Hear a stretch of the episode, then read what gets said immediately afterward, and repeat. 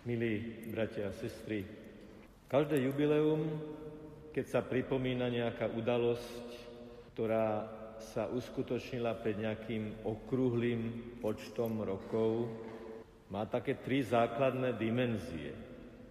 Hovoríme o tom, čo sa stalo v minulosti, prosíme za to, čo sa má stať, po čom túžime v budúcnosti a hovoríme o tom teraz.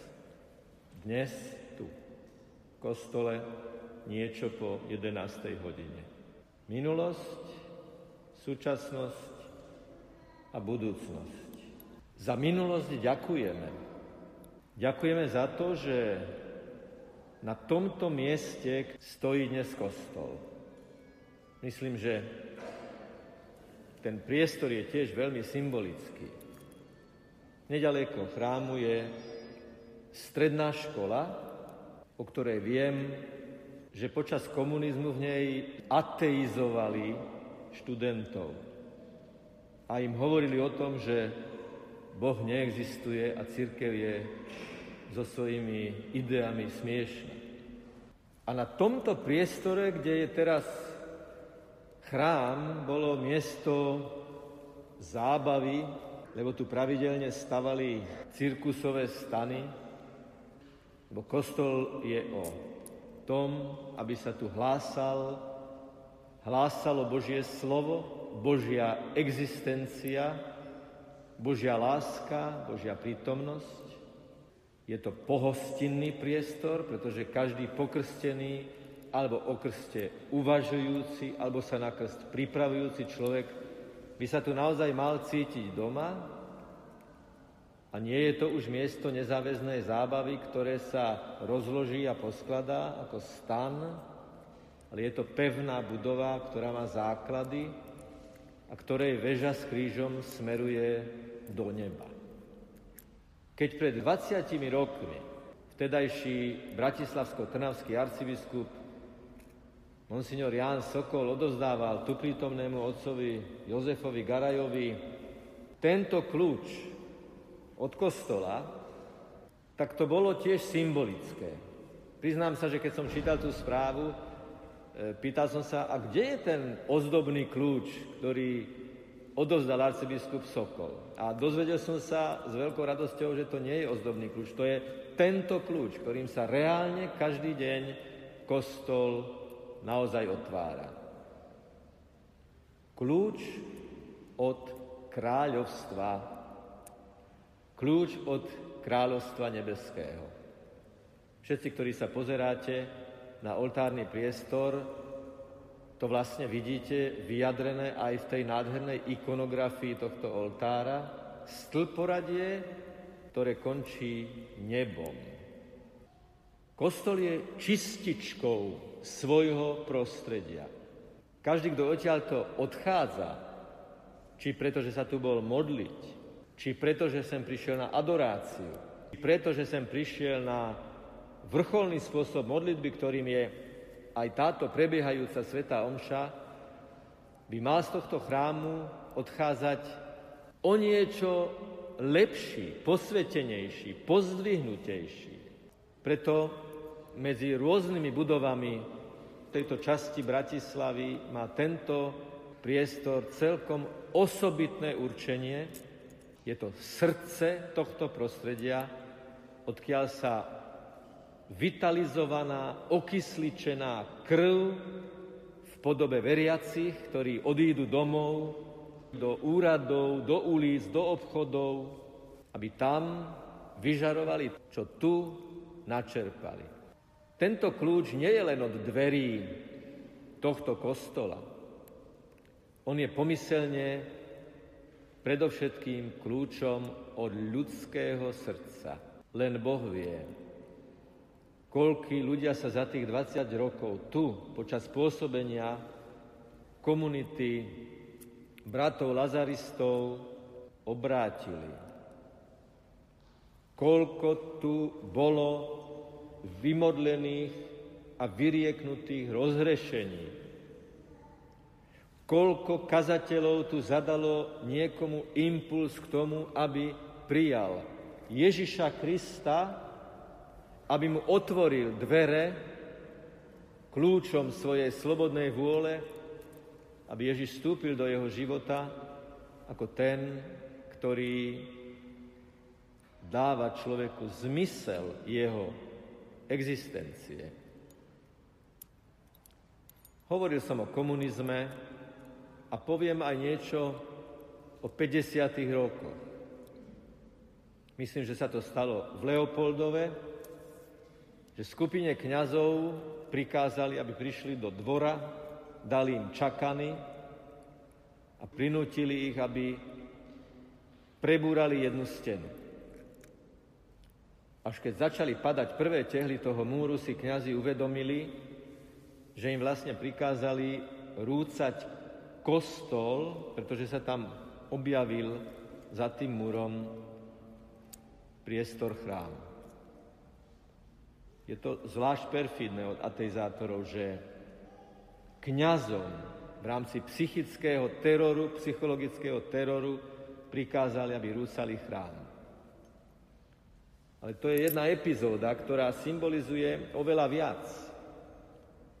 Že ten chrám sa stále rúca, keď si zatvoríme srdcia pred Ježišom Kristom a ten chrám stále rastie a buduje sa, keď sa človek rozhodne kráčať cestou svetla, cestou lásky, cestou viery, cestou pokoja. To, že z mŕtvych vstanie je realita dneška, o tom máme dôkaz vo vašej prítomnosti. Kostol je otvorený týmto kľúčom a zaplnili ho veriaci, ktorí sa prišli modliť, ktorí príjmu Eucharistiu, ktorí počúvajú Božie slovo a ktorí tiež smerujú do neba s Ježišom Kristom z hora, ako tým, ktorý je garanciou tejto správnej cesty. Paradoxom je, že 20. výročie postavenia a konsekrácie tohto chrámu slávime v období, keď si zakrývame tváre, keď sa obmedzuje počet ľudí v interiéroch a exteriéroch, keď máme vytvárať odstupy, keď sme limitovaní v dynamike farského života. Ježiš nám ale hovorí jednu zásadnú vec. Za tri dní ho postavím. Neupadajte do letargie, do znechutenia, do pesimizmu, do neustáleho bedákania nad touto situáciou. My máme Ježiša, ktorý vstal z mŕtvych a vstáva z mŕtvych aj dnes. Ba viac, bratia a sestry. Ježiš nás pozýva, aby sme boli my svetkami jeho zmrtvých stania, aby sme boli uskutočňovateľmi tohto zmrtvých stania. Je vo vašom okolí niekto, kto je sám? Je vo vašom okolí niekto, kto je plný bolesti zo samoty, z opustenosti, z pesimizmu, zo znechutenia, z bezvýchodiskovosti, Zavolajte mu. Kontaktujte ho. Vyšlite mu signál, že je tu niekto, komu na tom človeku záleží. Toto je zmrtvých stane, kde sa dvaja alebo traja zídu v mojom mene, v mene obetavej lásky, kde si dvaja alebo traja vedia k sebe vzájomne otvoriť týmto kľúčom Ježišovej milosti dvere vzájomnej komunikácie, tam je z mŕtvych stanie. Keď niekomu dodáš energie, keď niekomu dodáš chuti žiť. Preto sme solou zeme, lebo sol dodáva chuť, chuť žiť. Tak to je z mŕtvych stanie. To je skutočne uskutočnenia toho, čo sme tu načerpali. Keď príjmeš eucharistický chlieb, je to preto, aby si bol dobrý ako chlieb, ktorý sa láme, ktorý sa dáva, ktorý vytvára jednotu, ktorý síti tých, ktorí sú hladní. Hladní možno po základnom zmysle svojej existencie. To môžeme a máme urobiť v prítomnosti. A ten rúcajúci sa chrám, čo je celodejinný proces, ako protipól takéhoto procesu, ten chrám stavať tým každodenným rozhodnutím, vytvárať jednotu lásky aj s tými, ktorí sa strácajú.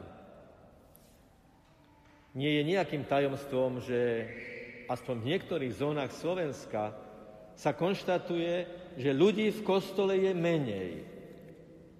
Z najrôznejších dôvodov. Niekomu je ťažké nosiť rúško. Niekomu je ťažko ísť už aj len v doprave s rúškom. Niekto už len preto, že sa jednoducho bojí nakaziť. Nesúdime, pretože táto neštandardná situácia je naozaj náročná.